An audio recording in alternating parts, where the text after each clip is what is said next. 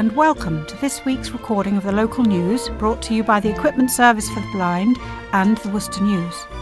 Our service is free, but if you would like to make a donation towards the running costs or if you have any comments about our service, please leave a note in your wallet or ring us here at Colin Chance House. There isn't always anyone in the office, but leave a message and someone will return your call as soon as they can. And please, uh, could a kindly reminder to return your memory sticks promptly to facilitate the smooth operation and use of resources. So um, from now on, you'll only receive two weeks of recordings, and if neither of those are returned, then you won't get any further recordings unless you ring us if there's a problem. So ring us here if there's a problem or you're unwell. Um, I am Sally, and Rianne, Ian, and Margaret are reading with me and Michael is our sound engineer. Uh, thanks very much to Carol's team for the admin and copying. We're featuring the news from Friday, the 2nd of February, until Thursday, the 8th of February. We'll start off with um, Thought for the Week and useful numbers and what's on, and then go on to our headline stories, and then um, a variety of news items from the local area ending with some sporting items, and the obituaries will follow the closing music for those who wish to hear them.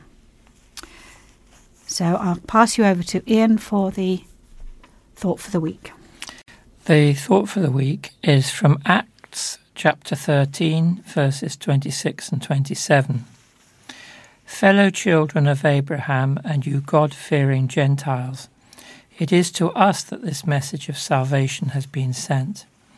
The people of Jerusalem and their rulers did not recognize Jesus, yet in condemning him they fulfilled the words of the prophets that are read every Sabbath. We've received the following notice uh, to be read from Anne Briggs. Anne Briggs runs Worcester Macular Support Group and would like to welcome new members to its first meeting on Thursday, the 15th of February 2024 at 2 pm at the Friends Meeting House, 1 Sansome Walk, Worcester, WR11UG, and subsequent third Thursdays in the month. Anne says they are a small, friendly group, and if you require any further information, please contact her on 01905 640 234. Um, and these are the useful telephone numbers, starting with our telephone number here, the Worcester Talking News, which is 01905 767766. The police non emergency number is 101 NHS Direct is 111. Crime Stoppers 0800 treble 5 treble 1. Community Risk Team for Fire Safety 0800 032 1155. Domestic Abuse Helpline 0800 980 3331.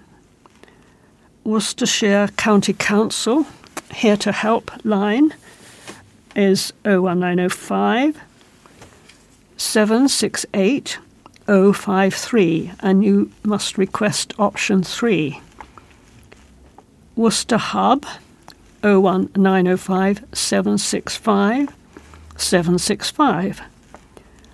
Um, Sense Adventure Walking for the visually impaired you have to telephone D Jones on 01684 819 796. Samaritans, which is a free phone number, double one six one double uh, sorry double one six one two three. Worcester uh, Theatres box office. 01905 3 sorry six double one four two seven. Malvern Theatre Box Office 01684 892277. And now for a sample of what's on locally over the next few weeks. Malvern Theatres are introducing um, some operas, and on Sunday, the 18th of February, Madame Butterfly is going to be on. That's Puccini's Madame Butterfly, and followed by Carmen, Bizet's Carmen, on Sunday, the 14th of April at 7 pm. And you get 20% off when you book both shows. And it's um, featuring the Ukrainian Opera and Ballet Theatre Kiev with international soloists, highly praised chorus, and full orchestra. And over at the Swan Theatre, they're invite in Worcester. They're inviting people to the Culture Cafe, which is uh, something that's newly been introduced this year on the first Thursday of the month, um, from one o'clock till three o'clock, and it's free to attend. And it's every month a different local artist will showcase their incredible talent, whether that's music, poetry, or comedy. So everybody's invited to come down and enjoy a hot drink or two, a slice of cake, and soak up the fantastic atmosphere at the Culture Cafe at the Swan Theatre. And that's on the first Thursday of every month a coffee concert is due to take place at St Martin's Church in London Road, Worcester, on Saturday, February the 24th at 10:30 a.m. Elgar School of Music Baroque Ensemble will be playing an uplifting selection of chamber music from the great composers of the 18th century, including Handel, Telemann, and Vivaldi. Entry is free, although donations can be made to the musicians' charities of choice the Grace Kelly Childhood Cancer Trust, and the Elgar School of Music. Coffee concerts are held on the fourth Saturday of every month. Tea, coffee, and homemade cakes and biscuits are available. And um, an exhibition revealing the history of the probation service is being held in Worcester throughout February. The display, showcasing the service's development from a single five shilling donation to the present day, is a partnership between the Probation Service and the Anglesey Brook, Brook Museum and Chapel. Root and Branch How Five Shillings, Faith and Belief Inspired the Beginning of the Probation Service is on show at Worcester Cathedral, exploring the founders' beliefs and their significant courtroom contributions. The exhibition will tour England and Wales throughout the summer. And lastly, visitors at the Commandery will get the chance to meet a plethora of historic characters when it hosts the return of Living History Weekend. The venue's biggest weekend of the year is back on Saturday the 17th and Sunday the 18th of February, promising a two day event featuring living history encampments, military displays, and characters from centuries past located throughout the building and gardens. Subtitled From Twang to Bang, this year's event will include a new edition of historic firing demonstrations and cavalry displays by Worcester re- reenactors in the gardens. With medieval music and Tudor style dancing in the medieval Great Hall and demonstrations from metalworkers and willow weavers, the weekend promises an immersion in various historical periods. Organised in partnership with the Worcester Reenactors, the event is a great chance to visit one of Worcester's most notable historical, historical buildings. Helen Manning, Events and Activities Coordinator at the Commandery, said, It's fantastic that Living History falls in the half term holiday this year. We can't wait to see lots of families at the Commandery enjoying all the history on display. Thank you, Rianne. And now we'll move to the headline stories, starting with Friday, the 2nd of February, Priced Out. Fears that a major plan could gentrify part of Worcester fears have been raised that ambitious plans for a major multi million pound transformation of Worcester's Shrub Hill quarter could price people out of their homes. Worries the regeneration plan for Shrub Hill Industrial Estate will lead to gentrification were raised by Councillor Jabba Riaz at a meeting to discuss the regeneration, which will change the area beyond recognition. Residents will now have their say on the plans after Worcester City Council's Place and Economic Development Committee sent it for public consultation. Councillor Jabba Riaz said it was a really significant development for the city, but shared his concerns about residents being priced out of the area. It will change the face of the city for eternity in terms of what we have come to know Worcester is in the Shrub Hill area. There is a significant amount of investment going on which will change the shape of the local community and the local area. My fear is how that will affect the neighbourhood communities in the area. Will they be priced out of their own homes? The effect of gentrification within the area is very real. How many people from this city are going to be able to afford to live in these properties? It's a great welcome investment, but that threat is there. Kevin Moore, Head of Property and Assessment Management, said the questions of affordability will arise as the development comes forward. There is nothing in here, the document, to suggest that the Council would want to relax any of its affordable housing policies, he added. Worcester City Council has been working with Worcestershire County Council and Worcestershire LEP on the multi million pound work. A former supplementary planning document, SPD, has set out proposals for the revamp of the 14 hectare site, including more than 500 new homes, new public spaces, and the capacity for the creation of up to 5,000 new jobs. The area covered by the SPD is the west of the railway line and includes the existing Shrub Hill Industrial Estate, the historic Engine Works building, and the railway station. It does not include the site of the neighbouring Sheriff's Gate development. Councillor Adrian Gregson described it as a very exciting project, but pointed out an application for Lowersmoor development included in the document had been withdrawn. We just need to be nimble with those things as they arise to ensure they fit with, within the guidance we are agreeing, Councillor Gregson said. The recommendation was passed during the meeting on Monday, January the 29th. The draft document will now go out to public consultation for six weeks, and if no significant material considerations requiring subst- substantial amendments are raised, the Corporate Director, Planning and Governance will be able to refer the draft SPD to the Council for adoption. And now for the headline story for Saturday and Sunday, February the 3rd to 4th. All night noise hell. Noisy heavy machinery including jackhammers and rollers running into the early hours in a city retail park, has made life hell for residents who live nearby. The resurfacing work at Elgar Retail Park in Blackpole, Worcester, began disturbing residents on Monday, with many complaining of loss of sleep for four nights in a row. Matt Brown, 61, of Salters Close, said, On Monday night, all hell broke loose. A massive team with equipment including strippers, rollers, and diggers arrived. They proceeded to strip the tarmac off the section. They had two jackhammers going. This went on until 4 a.m. on Tuesday morning. The noise was horrendous. This went on for four days, and they appear to have finished at 1 a.m. last night, Friday. Their beacon lights were running, their engines were running, I have never known anything like it. There were 14 pieces of equipment on Tuesday night working at the same time. They started laying tarmac on Wednesday night. There was a continual chorus of reversing bleepers sounding all through the night. It's as if we don't matter at all, just collateral damage.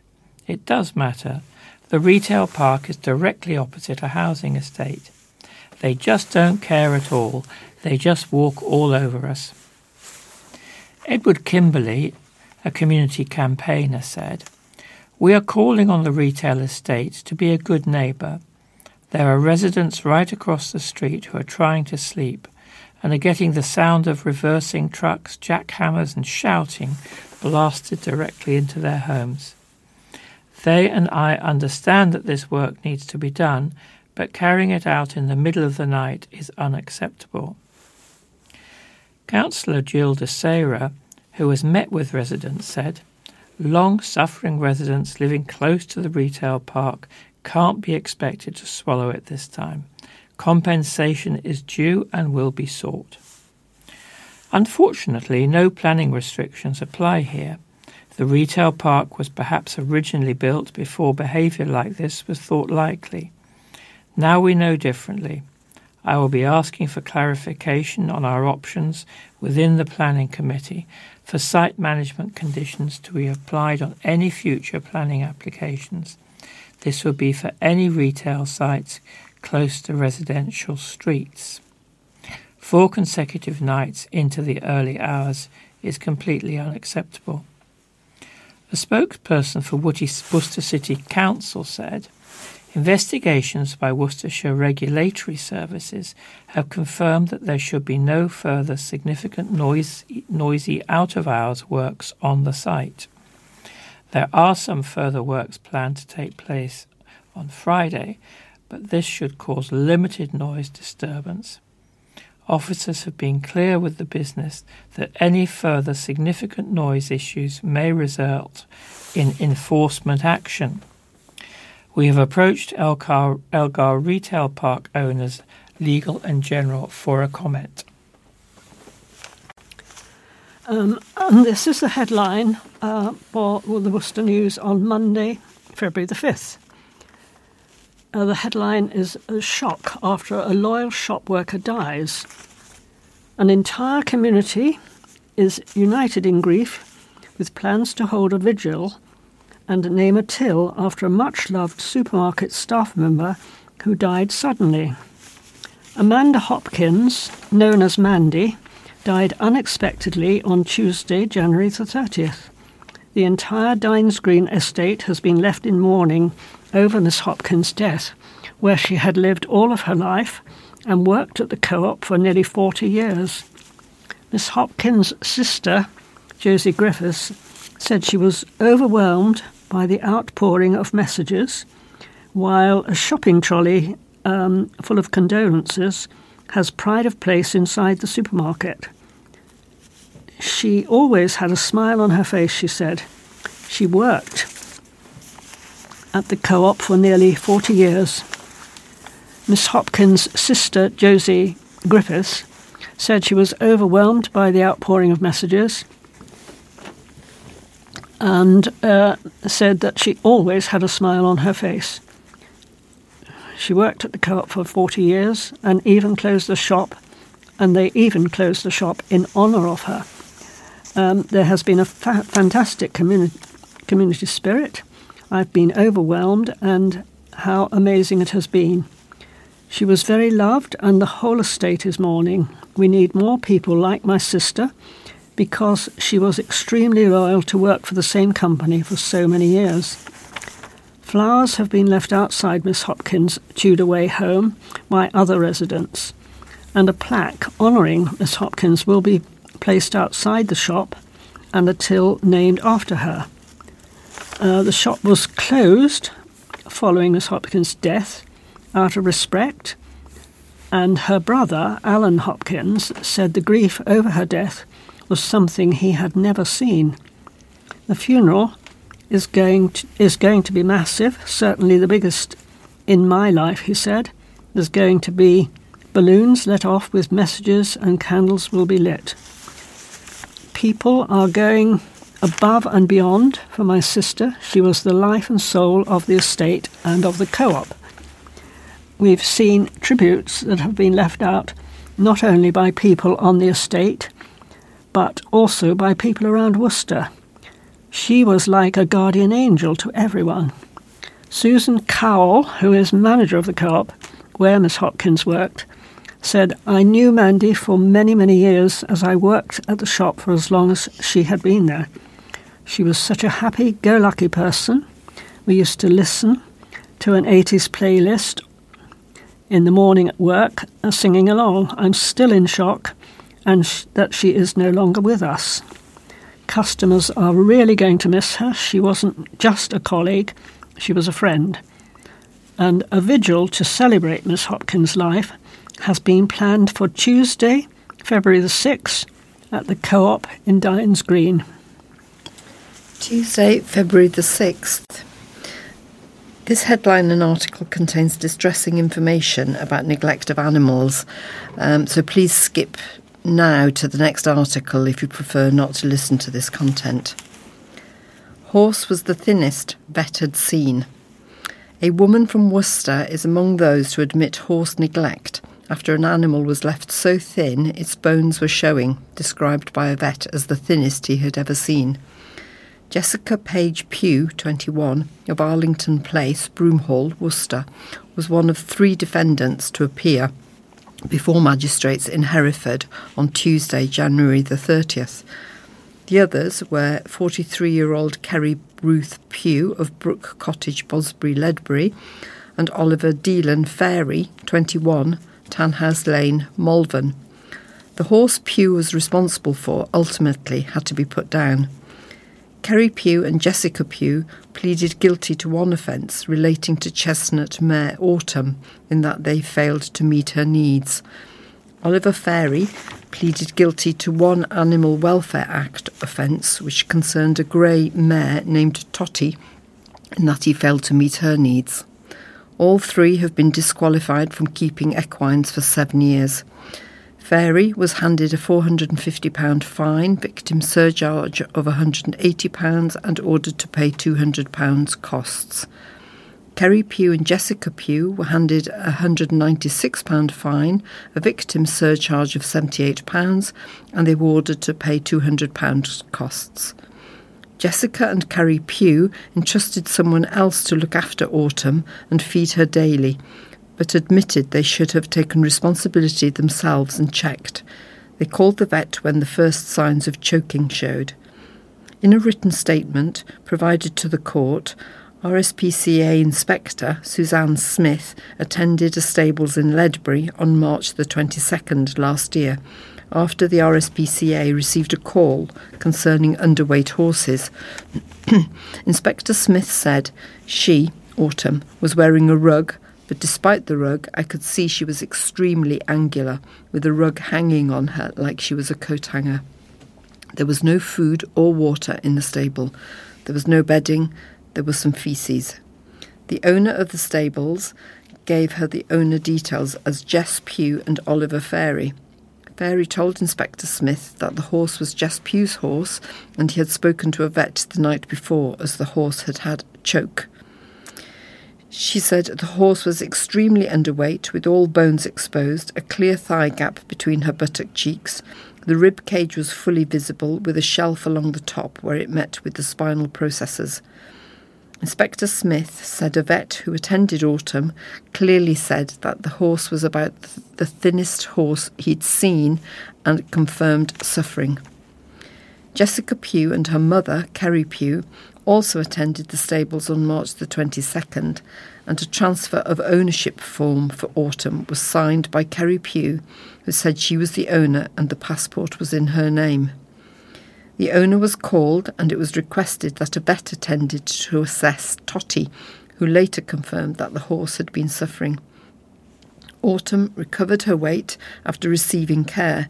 However, it became clear that despite trying to resolve her lameness issues, which was found to stem from her shoulder, her welfare was affected, and on veterinary grounds, the decision had to be made to put her to sleep. And now, um, my apologies, I've mislaid the headline for Wednesday. I'm very sorry about that. Um, but I've got, so we'll go forward to the Thursday headline, which is Arrest in Drug Raid. Two held after 500 cannabis plants found in farm building. Two men have been arrested during a police raid on a 500 plant cannabis farm near Droitwich. Police carried out a warrant in a large Metal Farm building in the Saltway, Hanbury, near Droitwich, early yesterday morning. It is estimated the farm could have produced £410,000 worth of drug in terms of street value. Two men aged 22 and 24 were arrested at the scene on suspicion of the production of a Class B drug, cannabis, and were taken into custody. Inquiries are ongoing. Nearly 500 plants were discovered at the site, together with large scale electrical lighting and cultivation systems linked to the production of cannabis by officers from South Worcestershire Neighbourhood Crime Fighting Team, NCFT, supported by the Force's Task Force and Droitwich Safer Neighbourhood Team. There were also further evidence at the scene of a grow that had already been cropped. The raid comes after intelligence was developed around the location following concerns about drugs and suspicious activity in the area. Police Sergeant Sean Blackshaw of the NCFT said, This successful warrant today shows we will not tolerate crime activity within our community and will continue to act on information given to us about drugs. Cannabis farms like to, the, like to this are often linked to serious and organised crime gangs. The drugs they sell have a negative impact on our communities and can lead to other localised criminality. The cultivation of these crops can also lead to the harm and exploitation of vulnerable people. The local community can help by continuing to report any signs of criminal activity on West Mercia's website. The public can report online under the Tell Us About selection of the West Mercia Police. If you have information about drugs and drug supply and don't want to speak to police, you can report information anonymously via Crime Stoppers on 0800 555 111. The warrant forms part of an Operation Target which sees West Mercia Police work closely with other forces and partners to tackle serious and organised crime and the harm it causes.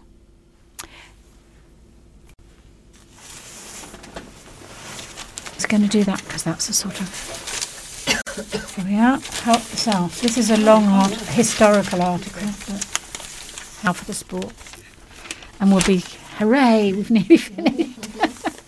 so, Ian, do you want to start with the general news? So, Oh, Ian's yes. going to start with the general news. Lovely, thank you.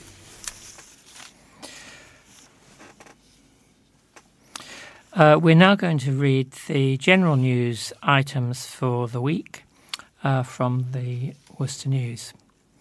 A Worcester student features in a new campaign launched by the Department for Education. The It All Starts with Skills campaign is designed to inspire young people, adults, and businesses to make the most of their potential by engaging in a range of technical qualifications, training, and skills. Harrison Ricketts has embarked on his own training journey and believes it is vital that more people can make informed choices so they can gain the skills and qualifications they need to progress in life and work. The 18 year old is a cyber security student studying for his higher national diploma in computing, an approved higher technical qualification, HTQ, and appears at a background cast in the advert. Harrison said, The campaign is inspired by people like me, each individual on a personal journey to gain new skills and building a career for the future by harnessing their potential.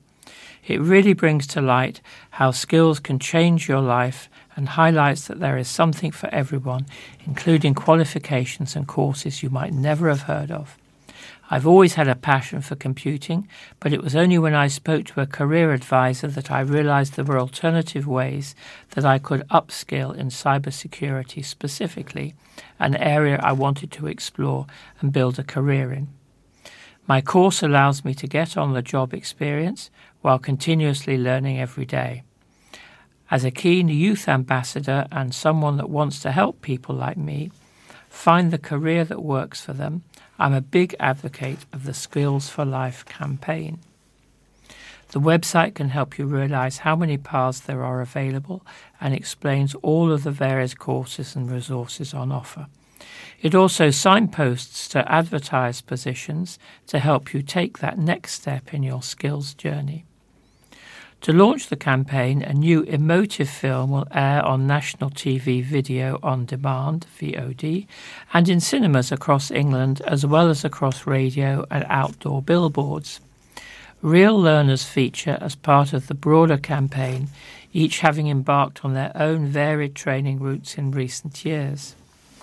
There are more technical educational and training routes on offer than ever, including apprenticeships, T levels, skills boot camps, higher technical qualifications, HTQs, free courses for jobs, multiply and essential skills, English, maths, and digital. Minister for Skills, Apprenticeships and Higher Education, Robert Halfon, said, Throughout my political career, I have championed apprenticeships and skills, driven by an unwavering passion to ensure we are providing a ladder of opportunity to everyone across the country. Since 2010, we have revolutionized skills training, and there are now opportunities which are more fantastic than ever available. It is my belief that empowering individuals with the right skills not only transforms lives, but also strengthens our economy, fostering a more inclusive and prosperous future for all. From apprenticeships and T levels to skills bootcamp and higher technical qualifications, we're opening doors for young people and adults to achieve their fullest potential. Now is the time to spread the word far and wide about our skills programs, letting every corner of the country know about the training available. Our new Skills for Life campaign features real learners who have gone on their own transformative journey, like Harrison from Worcester, and who want to inspire others to have the confidence to follow in their footsteps. The campaign's new one stop shop website will support even more people make informed choices and get all the information they need to take these important next steps needed for success. Thank you. Um, the inside of a former department store, which was once the site for ambitious plans for a glitzy new food hall, now appears empty and stripped back to the basics. The Artisan Food Hall was originally set to open in spring of 2022 at 6771 The High Street, but plans never got off the ground and a year on, the site remains closed. We reported recently enforcement notices appeared on the windows of what was once the, the Debenhams department store chain, which has now been liquidated. The notices, which were still on the doors on Monday, February the 5th, said that pursuant to Clause 32 of your lease, dated February 23, 21, 2021, we, as authorised agents of the landlord, have this day re entered the premises demised by the said lease, and the said lease is there, thereby determined absolutely. The second notice reads You are hereby given notice to remove all your assets by January the 24th, 2024, unless by seven days you can contact the landlord acting as as um, bailee for the goods. We will sell them without further notice and account to the lawful owner for the balance after the deduction of expenses. It is unclear if bailiffs have now moved in. We contacted county enforcement and had no response when we asked. But a planned zinc bar inside the venue looks very different from a June 2022 picture that was shown on the Artisan Food Hall Worcester Instagram account. That picture teased the bar teased the bar showing the work that had been completed and on Monday the bar area looks completely different to the one in that picture. Surfaces look dirty Lights appear to have been taken out, and the room generally looks untidy. Meanwhile, outside, the boards saying Artisan Food Hall coming soon still remain up and are now covered in cobwebs. The Instagram account has also been taken off the social network. People in the high street nearby said it was a shame that the hall had not come into fruition and the site is just left vacant. The site is now often used by shoppers who take cover when it is raining due to the large roof hanging over out over the high street. The company behind the plan was previously known as Artisan Food Hall, Worcester Limited, uh, changing its name to Block 71 Limited in January.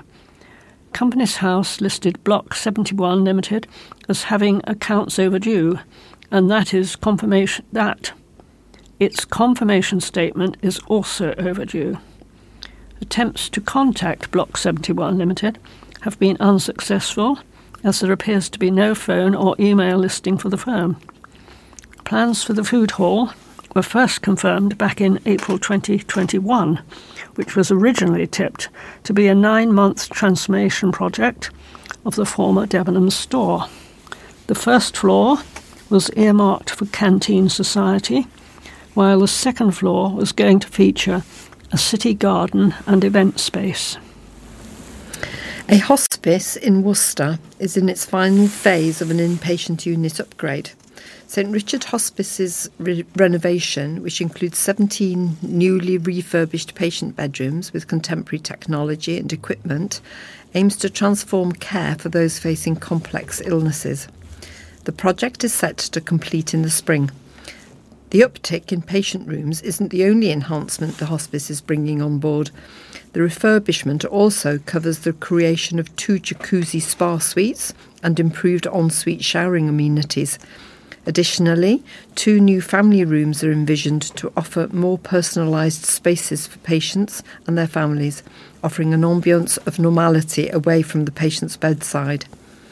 The journey towards this paramount revitalisation began in April last year when St Richard's, through a group of 150 hospice champions, raised a whopping £540,308 within 36 hours, just over half of the £1 million target. With each donation from this drive amplified by hospice funders on a pound for pound basis, Resolute supporters and residents of Worcestershire have been central to the facility's fundraising journey, which has extended well into 2024. Giving a push to the hospice's goals, the Wolfson Foundation generously awarded St Richard's a grant of £125,000 this week. The facility is now eyeing its final stretch, seeking to raise another £127,000 to hit its goal. Tricia Cavell, fundraising director for the hospice, said St Richard's has always been a warm, welcoming place where patients spend precious moments with their families. With the help of our amazing supporters, we're now creating the next generation of hospice care for Worcestershire.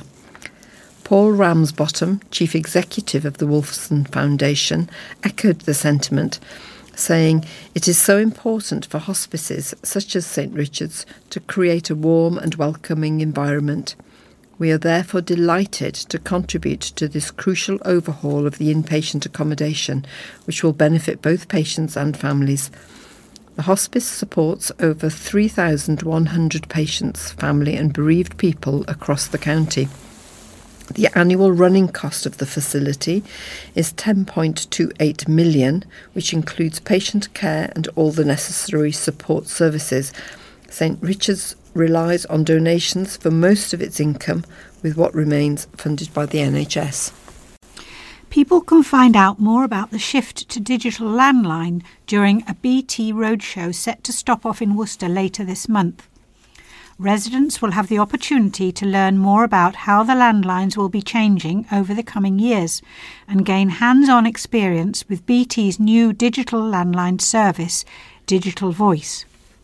The event will take place on Thursday, February the 22nd, between 10am and 2pm at the Hive, giving customers the chance to talk to advisors and have their queries answered.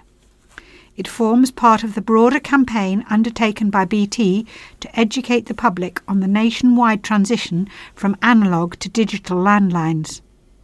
The shift is an industry wide necessity and has been influenced by similar changes in numerous countries, including Australia, New Zealand, and Sweden.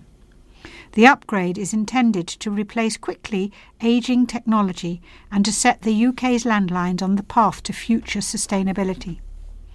Vicky Hicks, Senior Engagement Manager at BT, said, We will be visiting the West Midlands to talk to as many customers as possible about the switch to digital landlines and answer any questions they may have. The landline is here to stay, and for the majority of customers, making the switch simply involves plugging your phone into a broadband router instead of into a wall mounted phone socket bringing new benefits such as advanced spam call blocking.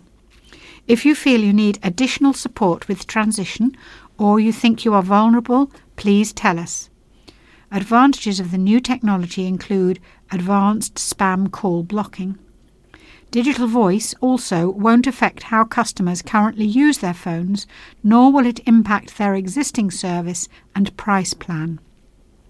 The Worcester event is one of more than 30 that BT will be holding on their roadshow across the region throughout February. Those looking to attend can find further details about the event on www.bt.com slash digital hyphen voice. Better visibility of officers and city centre units to deal with shoplifting and antisocial behaviour could be paid for by an increase in council tax. Police and Crime Commissioner John Campion intends to further develop services in West Mercia Police following previous efforts to create a safer environment. In the approved proposals, a 4.91 percent increase in the council tax element for policing was agreed upon, equating to around £277.50 for an average Band D property, which equates to a raise of 25 pence per week. With the country still grappling with economic problems, the PCC said he has to make significant decisions to redirect resources to where the public need them most. Key points of focus include better visibility and accessibility in policing through the introduction of town centre units to deal with shoplifting, antisocial behaviour, and thefts. The PCC said that an emphasis on improved investigations and outcomes will see technology upgrades designed to assist officers in probing criminal activity on mobile devices and computers. PCC Campion also stresses the importance of enhancing public contact, particularly through shorter call wait times for both emergency and non emergency lines. Technological advances to allow members of the public to upload digital evidence is also on the agenda. PCC John Campion said, This budget has the communities of West Mercia at the heart of it. My latest investment will build on the progression I have already made in West Mercia Police and will focus on the areas that matter to the public, such as how they make contact with their police service.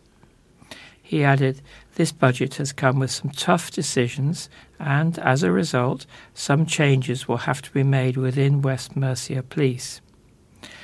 Temporary Chief Constable Alex Murray said, Building on the investments made over the last year, this budget will support our commitment to visible and accessible policing for the people of Herefordshire, Shropshire, Telford and Wrekin, and Worcestershire. Two West Mercia police dog handlers and their dogs have become the first in the Midlands to be specifically trained to search for people who may have drowned. The leading police officer for victim recovery dogs, PC, Steve Morrell, praised his achievement, praised this achievement. Uh, PC Morrell said, This is one of the hardest skill sets within the police dog portfolio, so it's a real credit to the handlers. The training, uh, the training that's gone in with the dogs, and the continued training going forward. PC James Benjamin and police dog Lupo, along with PC Nick Davis and police dog Jabba, are now able to search for bodies beneath the water surface. These trained dogs indicate the presence of a decomposing body within various depths of both still and flowing waters. PC Nick Davis was grateful for the capabilities these dogs bring to the force. PC Nick Davis said, we are very fortunate as a dog team to have the ability to search the rivers and quarries of the three counties we serve. For many years, our police dogs have carried out extensive searches along the banks of the river, on the side of a quarry, Um, but now we can continue our search by putting these dogs into a boat and using their skills to help locate people who are in the water. These dogs can now sit on a boat with an officer and utilize their scent tracking abilities to locate somewhat, someone underwater. After the dog identifies the correct scent, it communicates to the officer who then signals a diver to the specific location. PC Benjamin stressed the emotional toll of such situations and how these dogs can help. PC Benjamin said, with somebody, when somebody goes missing, it is one of the most upsetting and stressful moments in a family's life, and it is our job to help find these people and give these families the answers they're looking for. The additional skills our dogs now have will complement our search capability and provide vital support to our search teams. Worcester wants its new theatre not a white elephant warns an MP hopeful over the Scala Theatre's watered down plans. Conservative candidate for Worcester, Marc Bayliss, said the revised plans for the building in Angel Place are a mere shadow of the original proposals to create a new 500 seater venue for the city. Instead, the Scala Theatre will be turned into a 300 seat venue after Worcester City Council saw the gap in its budget rocket to 3.5 million since the start of 2023. Councillor Lynn Denham, joint leader of Worcester City Council, said it will be decided without the intrusion of party politics and said she was pleased with the revised plans. Mr. Bayliss feels the new plans have fallen short of original expectations and was concerned there was no business plan for the revised facilities that he classed as a downgrade. These new proposals are a much watered down version of the promise offered by a new theatre, he said. As leader of the council at the time the bid was made, we aimed to build a new theatre for Worcester that would enable the city to bring bigger shows and performances to the city. Instead, these revised plans show just how little ambition the new Labour and Green Council has for Worcester three small performance spaces that replicate what we already have in the city is not what we need. What makes it even worse is that they don't even have a business plan for this new facility, and I fear it will either fail or require a huge cash subsidy from the council in the future. Worcester was promised a new theatre, and instead they are getting another small cinema and some small performance spaces. I feel the City Council need to go back to the drawing board and up their ambitions. Mr. Bayliss intends to write to government ministers to highlight his concerns that the original plans are now not going to be delivered due to these new proposals. Councillor Lynn Denham, joint leader of Worcester City Council, said, The Scala building was never a theatre. Worcester people have many happy memories of the films that they saw in this cinema. I'm pleased that the new planning application works with the existing structures and spaces in this lovely building.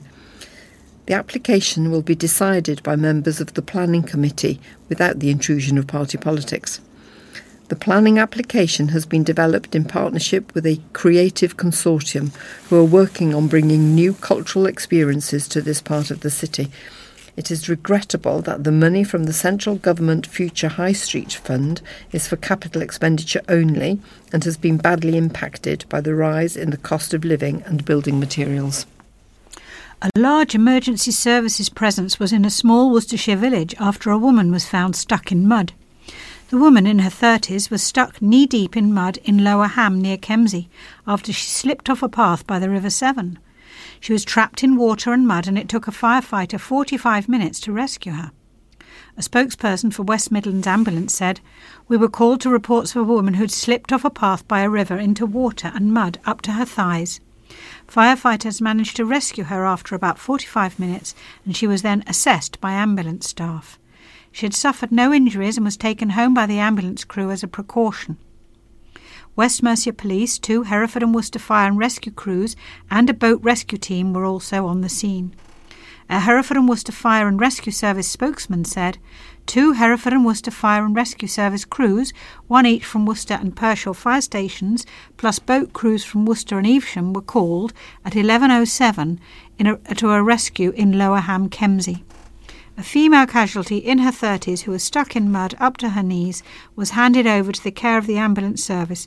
Police were also in attendance. The following article relates to various stories of historical interest in relation to Worcester, all with links to the month of February. On February the 6th, 1904, it was clang, clang, clang went the trolley as the first electric trams ran in Worcester.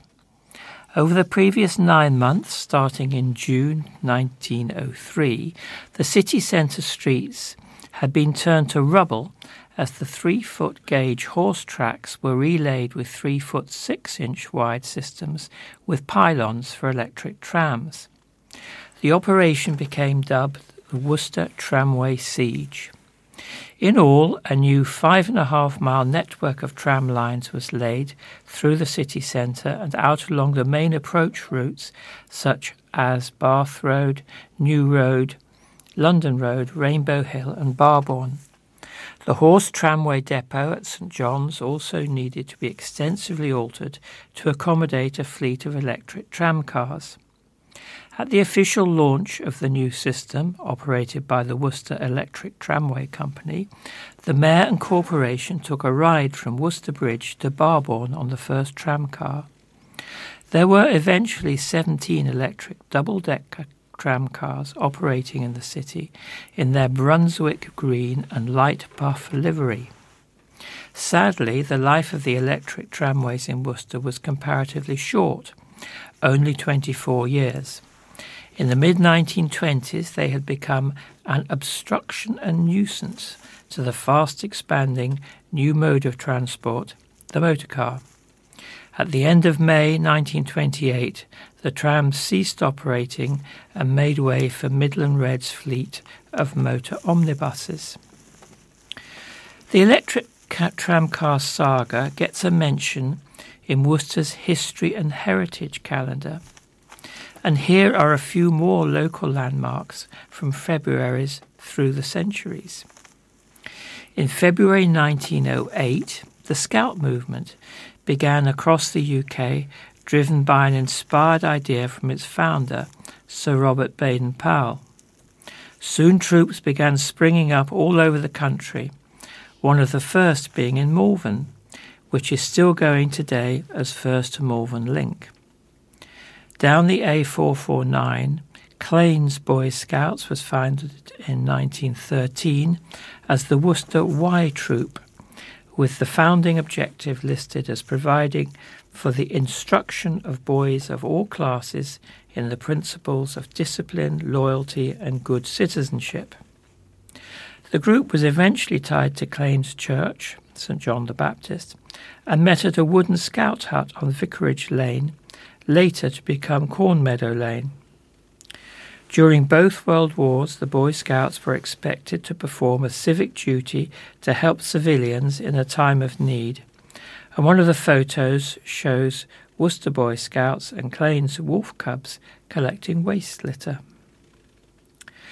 It has taken just 10 years before a huge modernisation scheme across scouting resulted in new uniforms with berets instead of lemon squeezer hats and new names of just Scouts and Cubs.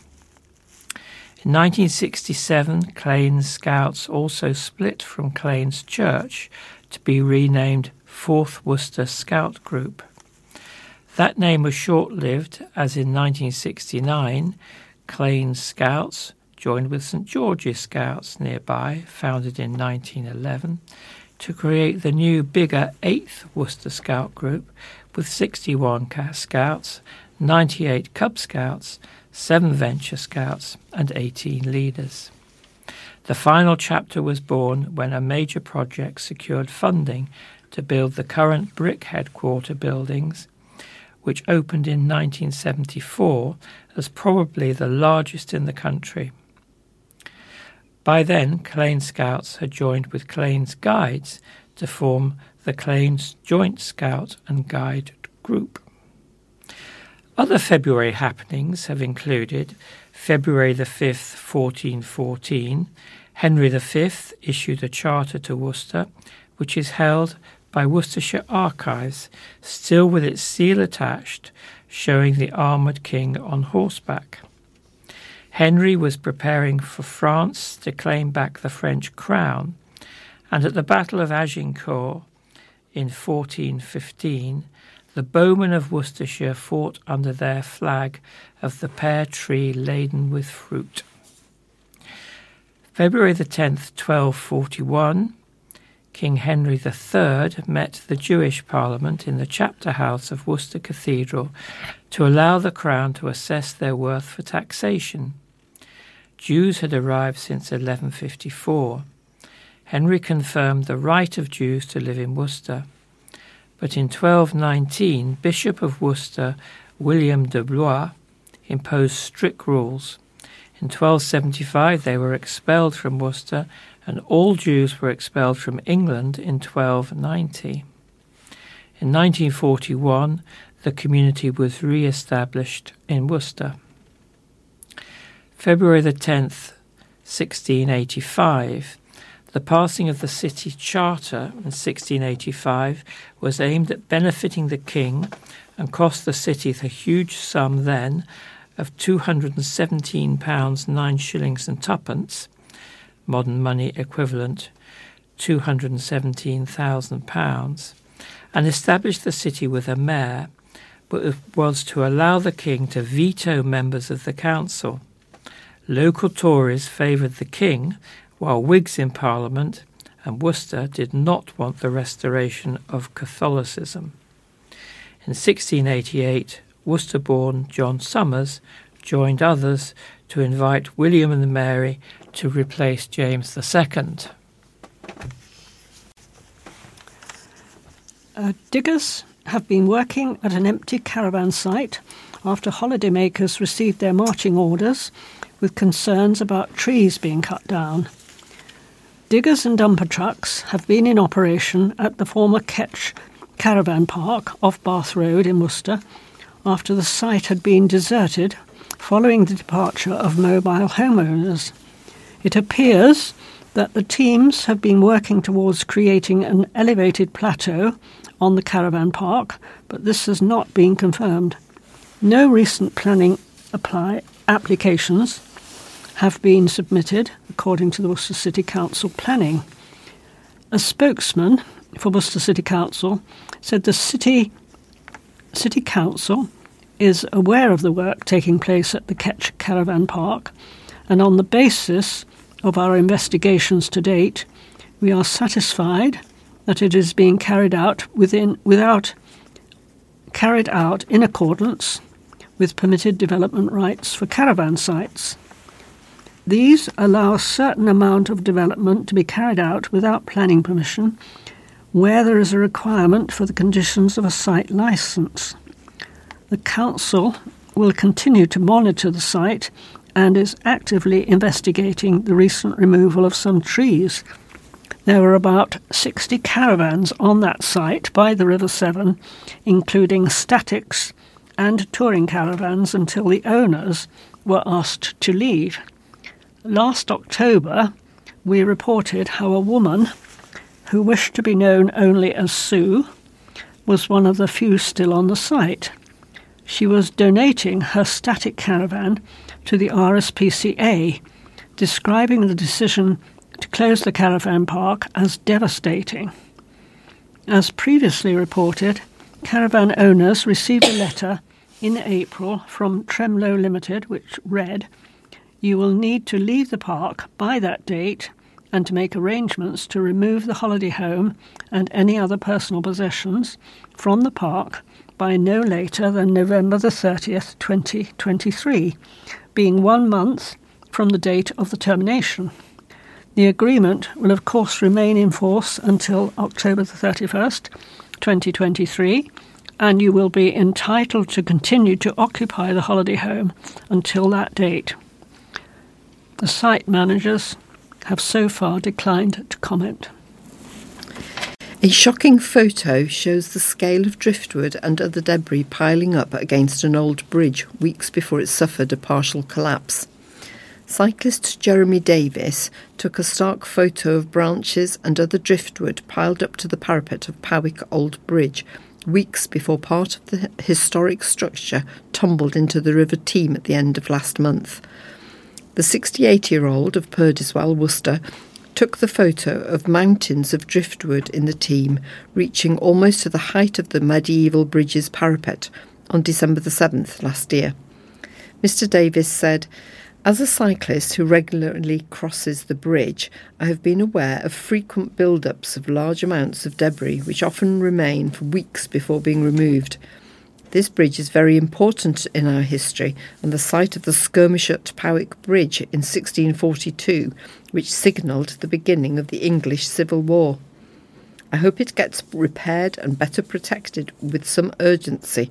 Also, it is a key link on the Worcester Pedway cycle route, giving access to the Powick cycle bridge, which was built at great expense. His observations come after Bedwardine councillor Sue Smith blamed the build-up of debris for the partial collapse. The Grade 1 listed bridge, which dates back to medieval times, is thought to have suffered due to part of the foundation being washed away during recent storms. The bridge is now closed to pedestrians and cyclists as an assessment is carried out by Highways. Councillor Mike Rouse, Cabinet Member for Highways and Transport, said he was saddened to hear of the collapse of the bridge. We carry out inspections on all Worcestershire County Council owned structures, including Powick Old Bridge, in accordance with the Government Code of Practice for well managed highway infrastructure. This involves general inspections every two years and a principal inspection every six years. Powick had its last principal inspection, a full assessment with an engineer gaining access to every part of the bridge, in May 2022 and was last inspected for erosion of the abutments and pier foundations in May 2023. He said the bridge is inspected for erosion levels every year and also a separate inspection for any changes in erosion levels after every flood where possible. Further erosion level inspections haven't been able to be carried out following the recent storms as water and debris levels have remained consistently high. Debris, debris removal has to be coordinated with the, with the water levels receding as access is required to the bankside to remove it. Debris removal has been undertaken on Powick Old Bridge in December 2022 May 2023, and most recently in January 2024. Worcester Chinese Association, an educational charity in, engaged with China, are delighted to team up again with the Museum of Royal Worcester and Royal Porcelain Works to celebrate the Year of the Dragon in style on Sunday, February the 18th from 11am to 4pm. Worcester's well loved Chinese New Year celebrations are taking place for the second year at the Museum of Royal Worcester and Henry Sandon Hall. Lots of free family activities are on offer for all ages, including tea tasting and a traditional Chinese tea ceremony. The traditional dragon dance will be at 12:30 on Severn Street. The road will be closed during the performance and there will be martial arts demonstrations by Worcester-based Q Di Tang Kung Fu School. A special treat for this year is a Chinese music performance by soprano Wang Chen and Gu Yu on flute, who are on their UK tour. Pom Pom, the giant panda, will even be on hand to greet visitors. Across the day, visitors can explore family friendly arts and crafts inspired by Chinese New Year traditions, including calligraphy, paper cutting, and origami. The museum's Paint Your Own Pottery Studio will also be open for adults and children to paint a range of Year of the Dragon ceramic shapes from £12 per person to be booked in advance. Frankie Zhang, chair of Worcestershire Chinese Association, said, We're looking forward to welcoming Worcestershire's communities on Sunday, February the 18th to help celebrate Chinese New Year. I am proud to say we've organised Chinese New Year celebrations for 24 years in the city. I established the association in 1999 to bring Chinese culture alive and to bridge understanding between the Chinese and local communities. Sophie Heath, museum director, said, Our museum team has enjoyed learning how to prepare a Chinese tea ceremony. We will have lots of arts and crafts activities inspired by, Ch- by China and its New Year festival for families to join in with. Inspiration from China holds a special place in the heart of the museum, and it is a delight to connect visitors with the story of tea drinking in the UK organisation from China and share the stories of the pieces that owe their shape and decoration to Chinese art and design. H.J. Coulston Ing, director of educational charity Engage with China, said, We are a proud partner of the annual Chinese New Year event in Worcestershire and are delighted to grow the event and wider participation. Building China literacy in UK schools is at the heart of what we do. This free cultural event means children and families can get up close and personal with China and its culture and our links with China over hundreds of years. Audiences are always delighted and intrigued by what they learn and the activities are on, that are on offer. Kathy Leather, General Manager at the Royal Porcelain Works, said, The celebrations are one of the highlights in the Royal Worcester Porcelain's calendar. It is a fantastic collaboration with students from the University of Worcester and Christopher Whitehead Language College who are learning Mandarin all getting involved and inspiring creativity and connecting our local communities. Love will be in the air when a nine day celebration of Worcester's heritage returns with a programme of half term events.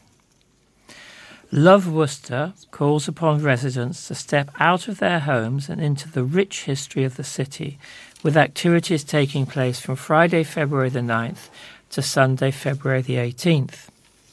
Churches, museums, libraries, and other public venues across the city are delving into the archives to put forward a family friendly and widely accessible set of events.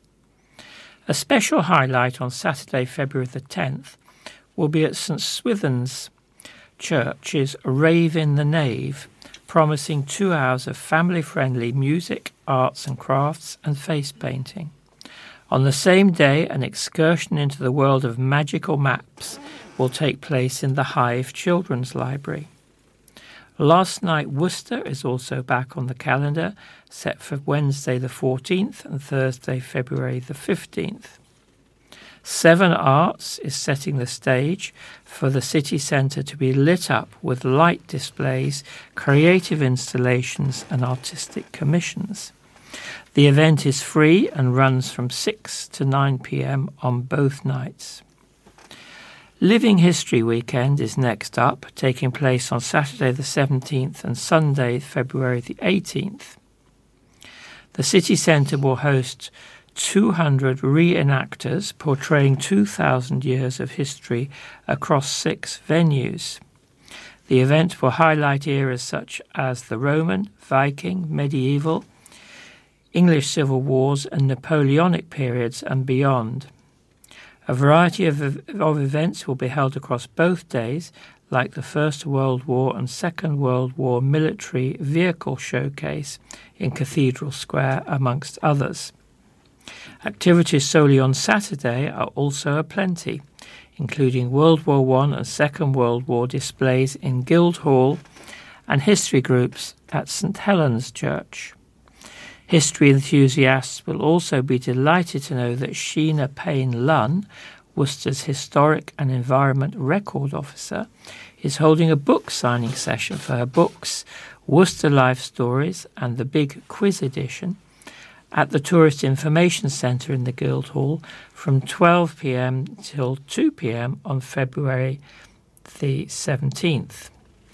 Councillor Hannah Cooper, Vice Chair of Worcester City Council's Place and Economic Development, said, There's always plenty to do in our wonderful city, and the Love Worcester events are the perfect chance to experience all that Worcester has to offer.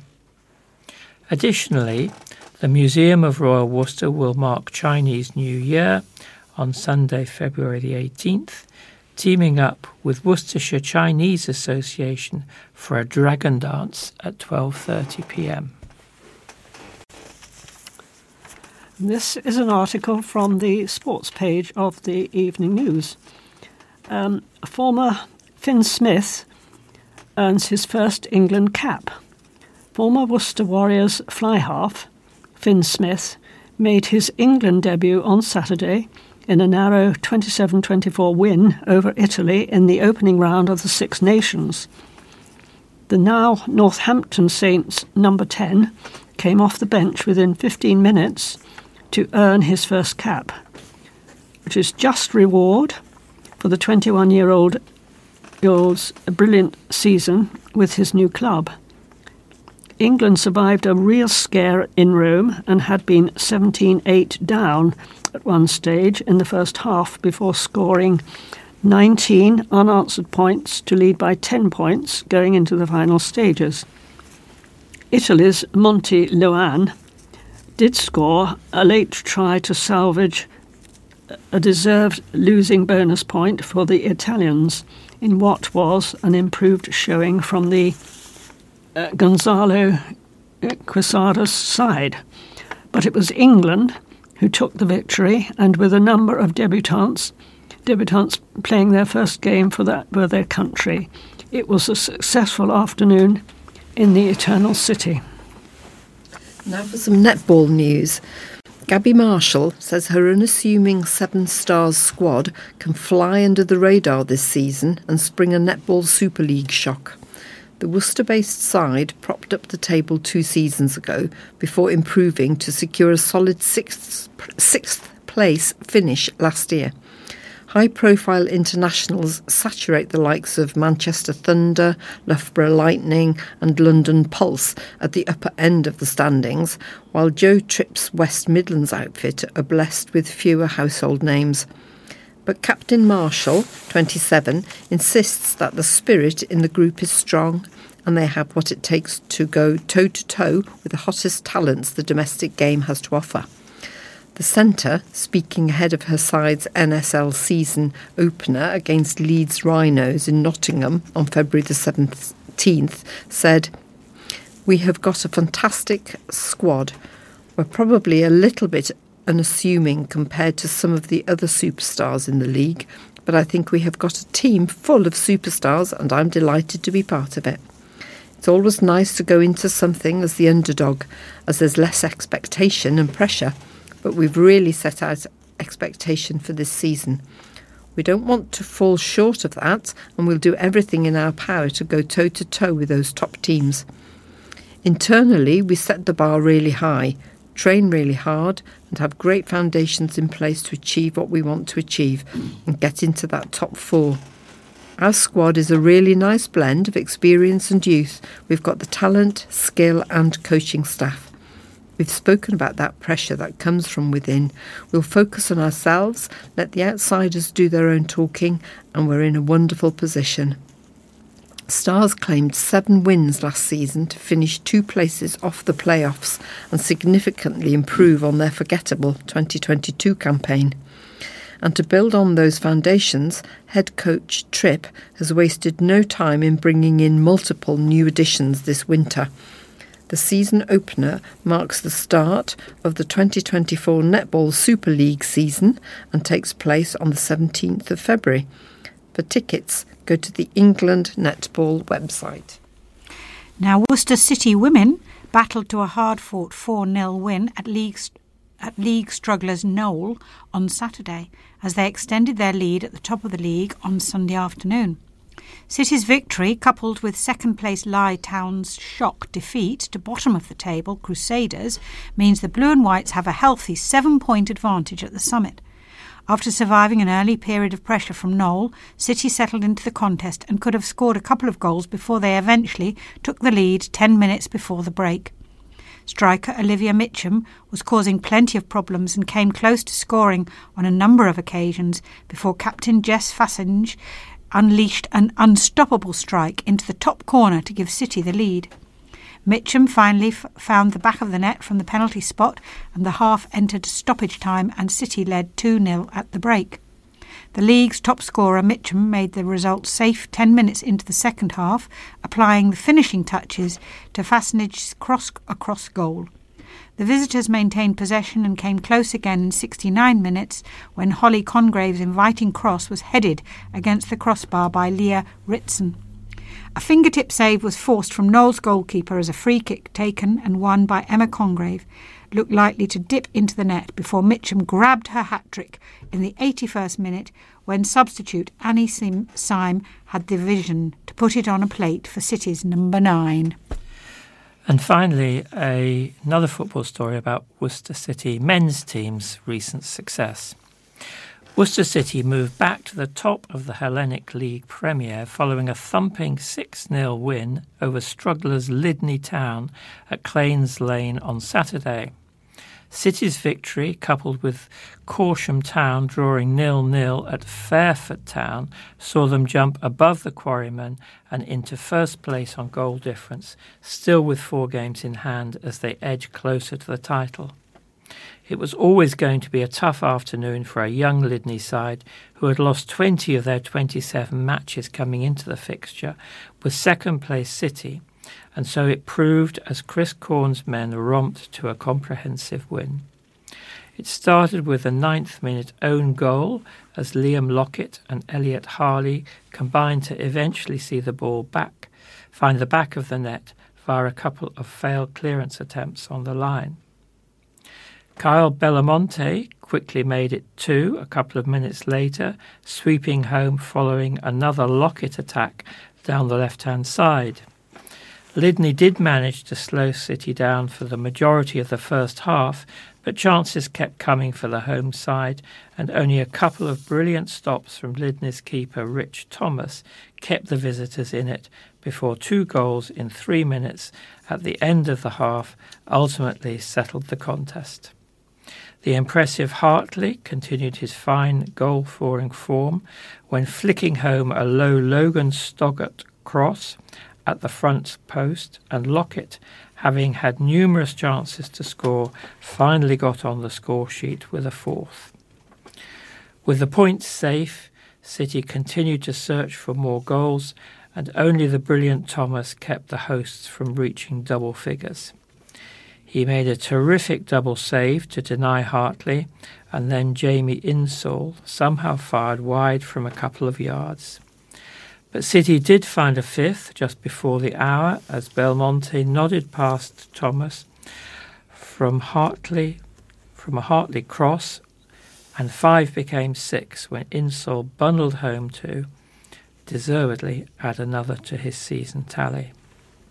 While City were firing six past Lydney, Corsham were held to a goalless draw by Fairford, meaning Worcester went back to the top of the table on a thoroughly successful afternoon.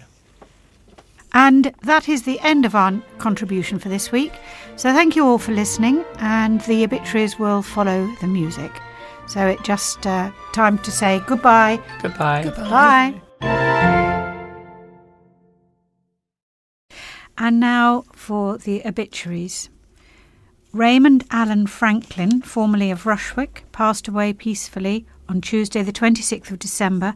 The funeral has taken place, but donations in Ray's memory, if desired, to the British Heart Foundation, care of Adkinson and Son Funeral Directors, Leicester, LE25DG.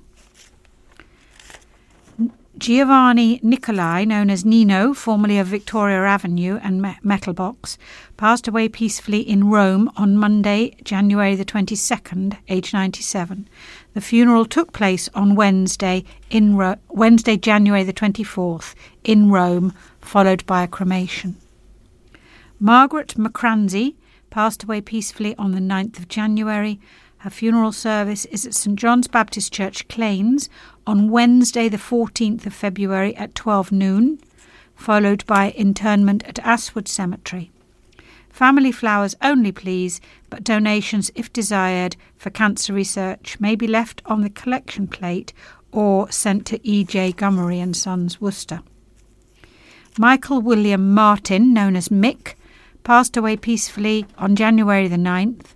His funeral service is at Worcester Crematorium Chapel on Monday the 9th, t- Monday the 12th of February at 12:15, followed by interment at Astwood Cemetery.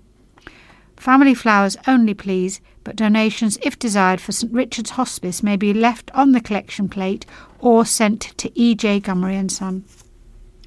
Margaret Ellen Andrews passed away peacefully on the 11th of January.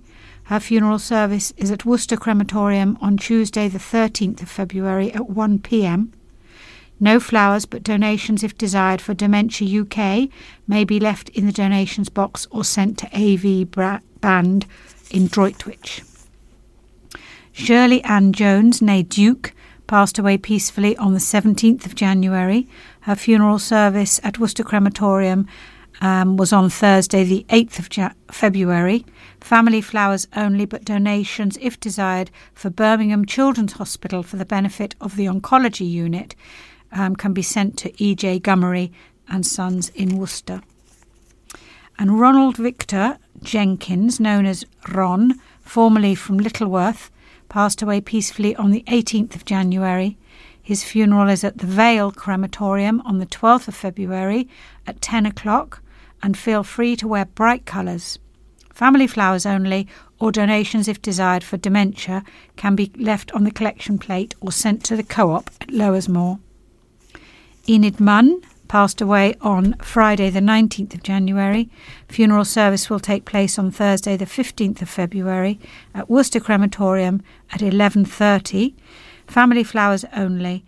All inquiries to AV Band. Angela Lane passed away peacefully on the 22nd of January. Her funeral will take place at 10:45 on Wednesday, the 14th of February, at Worcester Crematorium. Family flowers only, but donations, if so desired, will be received for cancer research and Redhill Care Home. All inquiries to Co op Funeral Care. And Alan Kite passed away peacefully on the 28th of January, formerly of Malvern.